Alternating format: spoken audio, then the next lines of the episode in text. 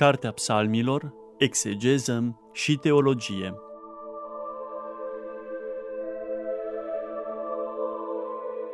Program biblic susținut de preotul dr. Cătălin Varga, membru în Uniunea Bibliștilor din România.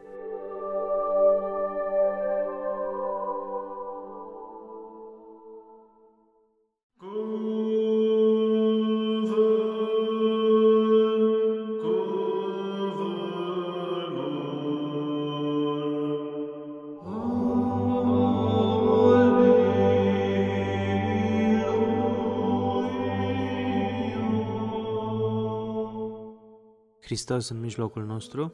Iată-ne, dragi radioascultători, la ultima emisiune dedicată acestei categorii a psalmilor penitențiali. Vom uh, urmări istoric și exegetic, respectiv teologic, psalmul 142 după tradiția grecească, renumitul psalm care este atât de prezent în cultul nostru ortodox. Psalmul acesta în Biblia ebraică poartă doar titlul simplu de Mizmorle David, adică al lui David. Însă, în tradiția grecească, în Septuaginta, observăm un adaos Există o subscriere în care stă scris așa, Psalmos to David, hote auton hohios katodiokei, cu verbul katadioco care înseamnă a vâna, a persecuta, adică un psalm al lui David scris atunci când fiul său îl persecuta sau îl vâna. Este vorba despre revolta fiului său Absalom. Dacă ne vom uita în cartea a doua a regilor, pe un segment de text destul de lung, începând cu capitolul 13 și sfârșindu-se în capitolul 18, vom vedea întreaga narațiune care a stat la baza acestei uzurpări a tronului din partea lui Absalom. Foarte pe scurt vom încerca să rezumăm toată această poveste. Trebuie spus din capul locului că din cauza aventurii lui David cu Batșeba, Natania a spus că sabia nu se va mai îndepărta din casa lui. Nu a durat mult timp până când el a început să treacă prin durerile produse de un viol și o crimă în propria lui familie. În capitolul 13 îl vedem pe Absalom, fiul lui David, avut de la soția lui Maaca. Acesta avea o soră frumoasă pe nume Tamar. Amnon, primul fiu născut al lui David de către Ahinoab, acesta a iubit-o pe Tamar, sora sa vitregă. Și fiind chinuit de încercările lui de a-i câștiga favoarea, Amnon a cerut sfatul unui văr foarte șiret, pe nume Ionadab, care l-a sfătuit să se prefacă bonlav și apoi să ceară tatălui său să o trimită pe Tamar să-i pregătească de mâncare. După ce a pregătit fata de mâncare înaintea lui, Amnon i-a spus să dea drumul tuturor slujitorilor,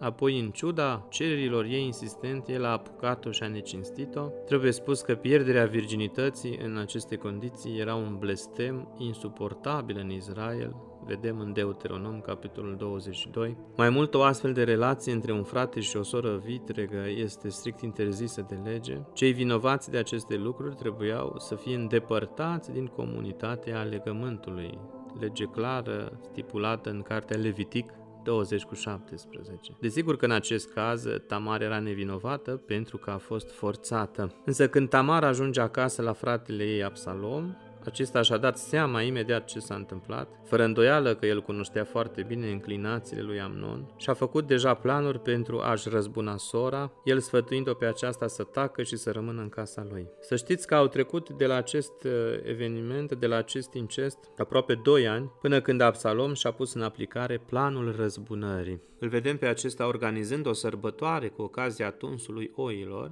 un obicei vechi în Israel, el i-a invitat pe David și casa sa și a stărit ca regele să vină la Bal Hatzor, locul sălbătorii, dar David a refuzat. Atunci Absalom a cerut ca Amnon să vină în locul lui David, o cerere cu care David a fost de acord numai în urma stăruințelor lui. În toiul veseliei, slujitorii lui Absalom, la un semnal convenit dinainte, l-au atacat și l-au ucis pe Amnon. Astfel, o crimă a pedepsit un viol. Vedem cum deja se pune în aplicare profeția lui Nathan cu privire la casa lui David. Între timp, Absalom a fugit de la Bal Hațor, căutând și primind refugiu la Talmai, bunicul său din partea mamei, la Gheșur, la est de Marea Chenezaretului. Absalom a rămas acolo trei ani, deși tatăl său, care s-a împăcat până la urmă cu pierderea suferită, dorea foarte mult ca el să se întoarcă totuși. Vedem aici încă o dată bunătatea inimii lui David care a renunțat la orice gânduri de răzbunare. Trec astfel cel doi ani de înstrăinare, iar Absalom se împacă cu tatăl său David. Întâlnirea a fost cordială, cel puțin în aparență, dar, așa cum vor demonstra evenimentele ulterioare, acceptarea mult timp amânată a lui Absalom de către David a survenit prea târziu. Absalom era deja plin de amărăciune și a decis că David trebuie să plătească pentru intransigența lui. Iar în capitolele ce urmează îl vedem pe Absalom cucerind puterea, în capitolul 15, 15, apoi în capitolul 16 îl vedem consolidându-și puterea, iar mai apoi în capitolul 17 îl vedem urmărindu-l pe David, pe tatăl său, cu gândul monstruos de a-l ucide. Și probabil că în acest tumult de evenimente a luat naștere acest psalm 142, o capodoperă a cărții psalmilor, Vom insista foarte pe scurt doar asupra înfrângerii și morții lui Absalom din capitolul 18. David, aflat acum în siguranță și având provizii suficiente, a trecut imediat la măsuri de reorganizare a trupelor sale pentru confruntarea inevitabilă cu Absalom. Confruntarea a avut loc peste puțin timp în pădurea lui Efraim, o pustie din apropierea Mahanaimului, dar despre care nu se mai știe altceva. Oricât de mari au fost pierderile lui Absalom, provocate de vitejii lui David, ele au fost mult mai mici decât cele pricinuite de terenul inospitalier unde s-a desfășurat lupta. Absalom însuși, într-o încercare disperată de a scăpa, călărind pe un catâr, a trecut pe sub un mare stejar și s-a prins în ramurile lui. A rămas așa spânzurat între cer și pământ, iar un soldat al lui David l-a găsit, însă pentru că David le-a ordonat oamenilor săi să nu-i facă rău lui Absalom, a refuzat să-l omoare. Vedem încă o dată, după cum spuneam, bunătatea inimii lui David, cel despre care textul biblic spune că este om după inima lui Dumnezeu. În schimb, Ioab, însetat de sânge și de răzbunare, nu a avut nicio reținere și a înfipt în inima lui Absalom trei săgeți. Imediat după aceea, zece din asistenții săi l-au lovit pe Absalom pentru a se asigura că acesta a murit. Și în felul acesta tragic, pecetluind cu moarte, se sfârșește această insurecție a necugetatului Absalom revoltă care a fost alimentată de acel incest provocat de fratele său vitreg Amnon, pajocorindu-i sora Tamar. De fapt, dacă suntem mai atenți la detalii, vedem că toate aceste probleme de ordin moral iau naștere din pricina adulterului David cu Barșeva și a uciderii soțului acestuia, a generalului Urie. Vedem cum, după cum spuneam și în celelalte emisiuni, când am abordat Psalmul 50, un păcat necugetat, un adulter, aduce în viața unui om atâtea neplăceri și atâta suferință. De aceea biserica ne învață să fim cumpătați, să trăim în castitate și să nu dăm dovezi de infidelitate conjugală. Probabil că dacă oamenii ar putea să vadă dinainte toate suferințele care survin în urma acestui necugetat păcat al adulterului, nimeni nu ar mai călca strâmb și cu toții ar rămâne fideli angajamentului și legământului căzniciei luat cu atâta bucurie cândva într-o zi. Însă pentru că omul este ispitit să se bucure de moment și să cadă patimilor plăcerilor de tot felul, pășește înspre această direcție sinonimă cu moartea, adăugând noi și noi prilejuri de insatisfacție sufletească. Mai trebuie spus, tot așa, ca o informație de ordin introductiv, că Luther, marele reformator, interpretând acest verset 2 al psalmului, să nu intri la judecată cu robul tău, că în fața ta nimeni din cei vii nu va fi drept, își clădește teologia sa cu privire la vinovăția universală, mai apoi interpretată în baza textelor din epistolele Sfântului Pavel către romani și galateni, propovăduind astfel justificarea numai prin credință și nu pe baza faptelor umane. Este vorba despre teologia soteriologică din tradiția protestantă. Nu vom insista acum asupra ei. David se intitulează pe sine Ethab Decan în limba ebraică, adică robul tău. Robul care stă înaintea lui Dumnezeu să asculte strigătele, în același timp descriindu-și întreaga sa situație și amintindu-și de lucrările trecute ale lui Dumnezeu, în tot acest context mărturisindu-și dorința arzătoare după Dumnezeu, înainte de a face, în cea de-a doua jumătate a psalmului, 11 apeluri fervente. Și acum vom insista asupra acestor apeluri care încep din versetul 7 și se sfârșesc în versetul 12. Toate aceste apeluri trebuie să spunem că sunt izvorâte din cunoașterea sa cu privire la îndurările Domnului din trecut, la mila Domnului, Hesed în ebraică. Aceste 11 cereri exprimă urgența nevoii sale și încrederea că Dumnezeu îi va răspunde. Ele indică de asemenea faptul că prima lui preocupare nu era izbăvirea din necaz, ci mai degrabă o tânăjire după Dumnezeu, tânăjire ce se potrivește cu mărturisirea lui din versetul 6, unde stă scris așa, Spre tine mi-am întins mâinile, sufletul meu era însetat după tine, ca un pământ fără de apă. Ce frumoasă comparație de ordin poetic. Așadar, în mijlocul tumultului acesta al uh, răzbunării lui Absalom, David își pune toată încrederea în Dumnezeu și simte dintr-o dată că are mare nevoie de prezența sa. Așadar, prima implorare a psalmistului este aceasta, grăbește de mă ascultă, mahera nenia în limba ebraică sau de grabă, auzi-mă, Doamne, cum traduce mitropolitul Anania în diortosirea sa. Aceasta pentru că în limba greacă expresia este foarte simplă, tahi eisakausun mou, adică repede sau de grabă, ascultă-mă pe mine, Chirie, Doamne, de grabă, ascultă-mă pe mine, Doamne. Într-un uh, registru poetic îl vedem aici pe David insistând ca Dumnezeu să se grăbească, să nu tergiverseze lucrurile și să vină cu un răspuns precis la cererea lui, deoarece îi se topește Duhul. Vedeți, o expresie similară se găsește și într-un alt psalm, de data aceasta al fiilor lui Core, psalmul 84 cu versetul 2, Sufletul meu suspină și te înjește de dor după curțile Domnului, inima și carnea mea strigă către Dumnezeul cel viu. Vedem iarăși această superbă exprimare poetică în care este prinsă tânăjirea inimii omului după întâlnirea sa cu Dumnezeu. Așadar avem de a face cu o urgență, Domnul trebuie să-i vină de grabă în ajutor, pentru că altfel nu va mai ști cât va mai putea rezista și cu o solicitare a bunăvoinței divine. Dacă Domnul și-ar ascunde fața, fie pentru că s-a mâniat pe David, fie pentru că nu l-ar mai interesa persoana sa, aceasta ar însemna pentru psalmist curată moarte. Răzbunătorul Absalom, fiul său, considerat nedreptățit din pricina surorii sale Tamar, nu va da înapoi, ci își va duce planul demențial până la capăt, planul răzbunării. Cea de-a doua suplicație este redată cel mai bine de data aceasta în limba greacă, unde avem această expresie me apostrepses to prosopon so apeun apenou, adică nu-ți întoarce fața ta de la mine. Și aș dori puțin să insistăm asupra acestui verb apostrepses,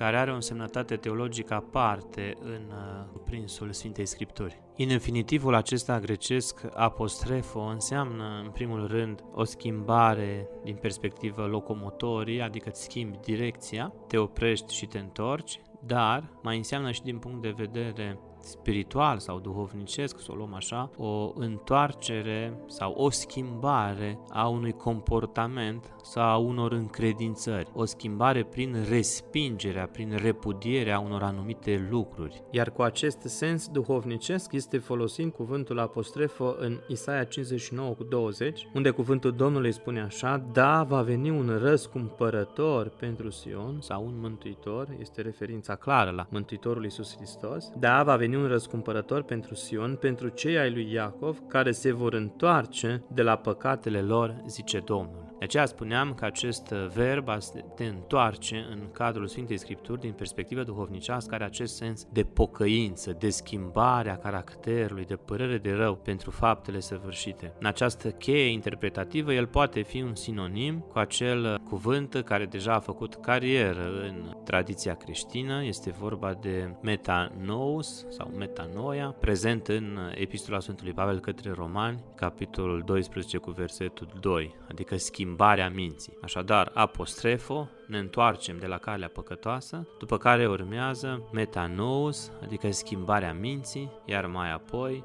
geniste, devenirea noastră în logica lui hekainectisis, adică a făpturii celei noi Vedem așadar cum se închide cercul, cu punctul de boltă indicând uh, făptura cea nouă, făptura cea duhovnicească, omul cel nou, omul născut din nou prin Harul lui Isus Hristos. Așadar, întoarcere, pocăință, renaștere și devenire, cam acesta ar fi traseul, vedeți, care emerge dintr-un simplu cuvânt, conjugat cu alte câteva verbe. De aceea spuneam că este mai important să urmărim uh, cu privire la acest verset varianta tradiției grecești. Aceasta pentru că în limba ebraică se pierd aceste nuanțe prin această secvență de text în care este scris așa al taster paneca mimeni, adică nu ți ascunde fața ta de la mine. Așadar în ebraică avem verbul a se ascunde, iar în greacă avem verbul a te întoarce cu o profundă încărcătură teologică. Următoarea implorare se găsește în versetul 8, în uh, tradiția grecească, fă să aud dimineață mila ta, pentru că avem uh, eleos sou, iar în uh, ebraică, fă să aud dimineață credincioșia ta sau mila ta sau dragostea ta,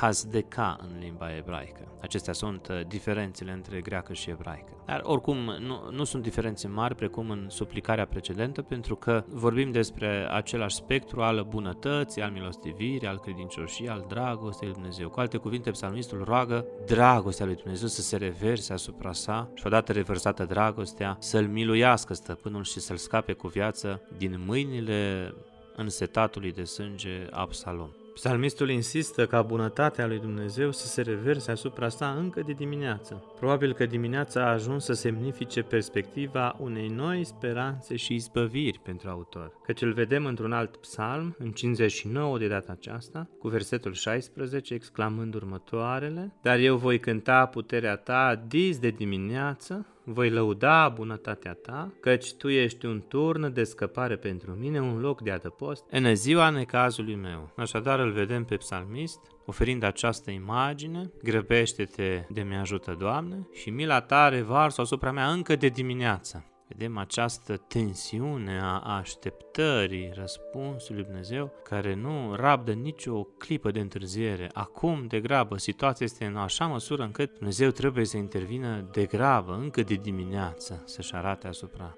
robului său milostivirea și bunătatea sa. Următoarea cerere sună foarte simplu în limba ebraică, hodieni, derekzu, helek, adică arată sau fă cunoscută calea în care să umblu, pentru că verbul este adiateza activă la funcția cal, arătând cea mai simplă înțelegere a verbului, adică calea în care să umblu. Cuvântul este halak, termen cu o rezonanță specifică în cultura iudaică, Termenul acesta, halakha, care înseamnă literar a merge, cu timpul capătă o altă dimensiune și se referă la înțelepții care aveau misiunea de a explica legea scrisă aplicând o regulă, halakah. Deci uh, vedem diacronia termenului, în timp el capătă această dimensiune de regulă, de instanță juridică. Această definire juridică a corpusului Torei din punct de vedere canonic, vine în anul 90 după Hristos, cu ocazia Sanhedrinului de la Iapne, care a stipulat clar că pe lângă Tora scrisă există simultan și Tora orală, care constituie o serie de comentarii explicative ale rabinilor înțelepților cu privire la preceptele conținute în Pentateuhul lui Moise.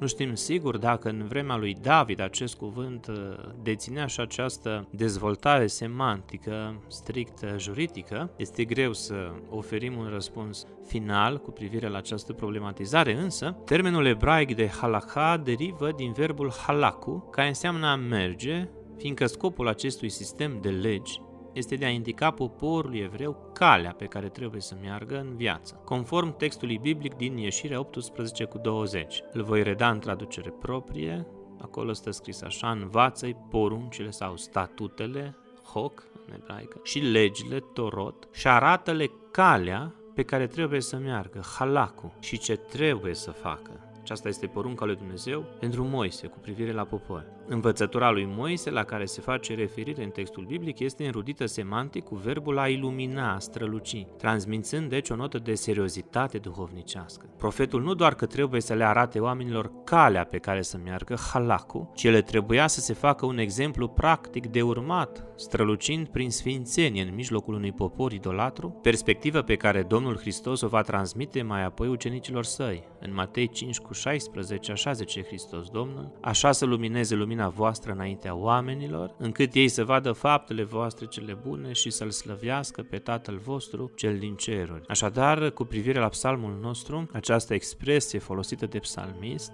face trimitere către dorința de a păși în continuare pe calea legii lui Dumnezeu, Observăm în mintea lui David această preocupare de a reveni cu propria sa viață și a o pune în rânduială conform preceptelor legislative divine. Așadar, vedem cumva în fundal o mustrare de conștiință a psalmistului. El a înțeles că toată această problemă, toată această revoltă a fiului său, de fapt se datorează propriilor sale păcate, pentru că prin faptele sale s-a îndepărtat de legea lui Dumnezeu. Așadar, dorința sa încă de dimineață, când Dumnezeu își arată milostivirea față de el, să-l învețe totodată să revină și pe calea legii lui Dumnezeu. Așadar, condumă, Doamne, pe calea aceasta a împlinirii legii tale, a viețuirii într-o sfințenia ta. Vedeți, această nuanță, din păcate, nu este foarte bine prinsă în traducerea grecească. Ea se vede doar în ebraică datorită acestor implicații teologice ale cuvântului halaku sau halak sau halakah,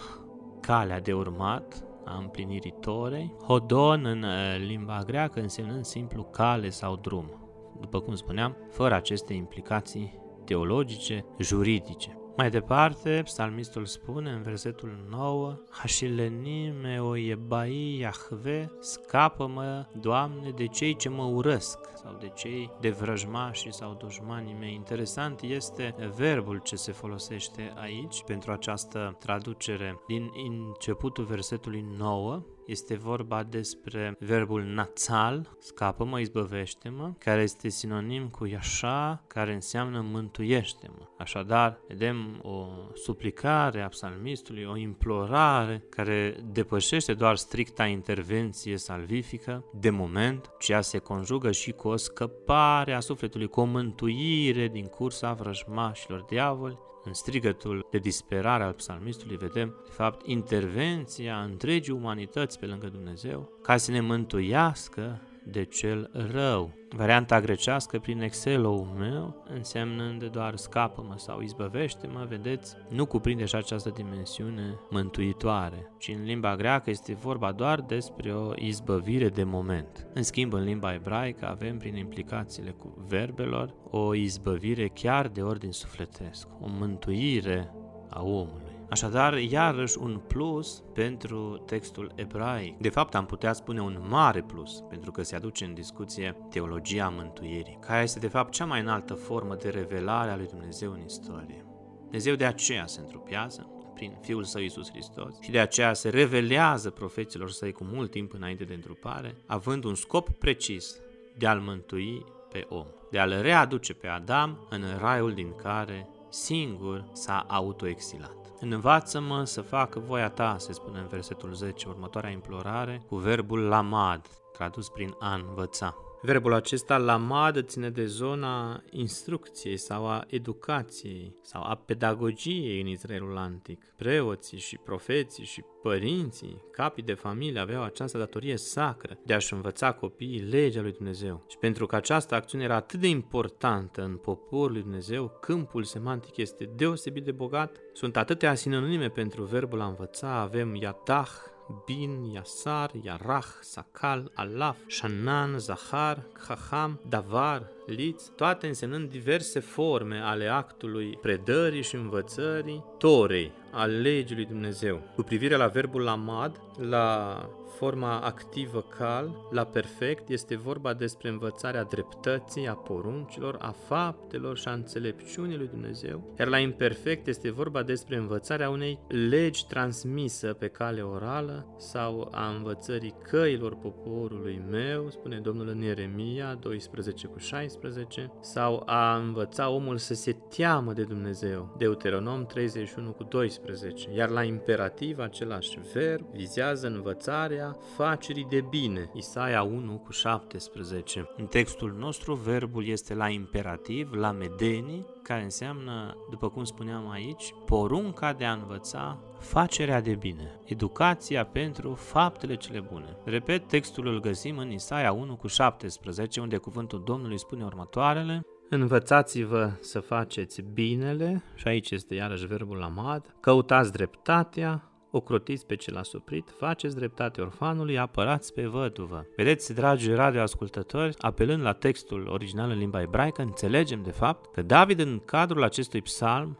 atât de gustat pentru spiritualitatea ortodoxă, se roagă lui Dumnezeu să-l învețe calea pe care trebuie să meargă, cale care va duce spre legea lui Dumnezeu, că a ajuns în acest templu sfânt al cuvântului să se învețe pe sine însuși ca pururea în viața sa să facă numai binele. Și atunci, vedeți, nu ar trebui să ni se pare ieșit din comun faptul că David, pe tot acest parcurs al situației acesteia ingrate de a se vedea persecutat de fiul său, pe tot acest parcurs, în tot acest scenariu sumbru, el mereu îi poruncește subalternilor săi, să nu cumva să se atingă cineva de viața lui Absalom, ci să-l ierte și să-l lase în viață. Însă vedem că cineva i-a nesocotit ordinul și l-a ucis pe fiul său și mult a suferit David cel cu inima bună din pricina acestor fapte. De ce? Pentru că el, în mijlocul păcatelor sale, a învățat să facă binele și să umble pe calea bunătăților lui Dumnezeu. Putem învăța și noi multe de la acest mare om al lui Dumnezeu, ca niciodată să nu ne răzbunăm, ci să ne dea Dumnezeu tuturor o inimă bună, să întoarcem celor ce ne fac rău bunătate, să le întoarcem bunătatea noastră. Iar dacă ei aruncă cu noi cu pietre, noi să luăm acele pietre și să clădim un templu al iubirii în care să ne regăsim unul fiecare. Implorările din psalmul acesta continuă, însă nu ne mai ajunge timpul să le explicăm pe fiecare, doar le trecem în revistă. Deci de la verbul amad, învață-mă din versetul 10, urmează călăuzește-mă, înviorează-mă, versetul 11, scoatem sufletul din necaz, nimicește pe vrăjmașii mei în versetul 12 și mai apoi se încheie psalmul, pierde pe toți potrivnicii sufletului meu, căci eu sunt robul tău eu sunt slujitorul tău, eu sunt unsul tău, Doamne, fieți milă de mine, chiar dacă adesea mai calc câteodată strâmb. Cam aceasta este în linii mari direcția de interpretare a acestei capodopere, a acestui poem născut dintr-o adâncă tribulație sufletească a marelui om al lui Dumnezeu, regele și profetul David. De aceea ne farmecă acest psalm, de aceea ne regăsim în interiorul lui de atâta timp și de atâtea ori, pentru că la anumite cote, fiecare dintre noi trăim pe propria piele această răutate a celor de lângă noi, însă să ne rugăm lui Dumnezeu să ne dea înțelepciunea necesară ca tuturor celor ce nouă ne fac rău, noi să le întoarcem bunătate și iertare.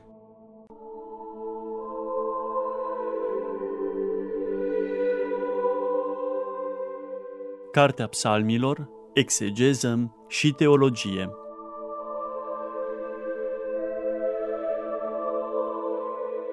Program biblic susținut de preotul dr. Cătălin Varga, membru în Uniunea Bibliștilor din România.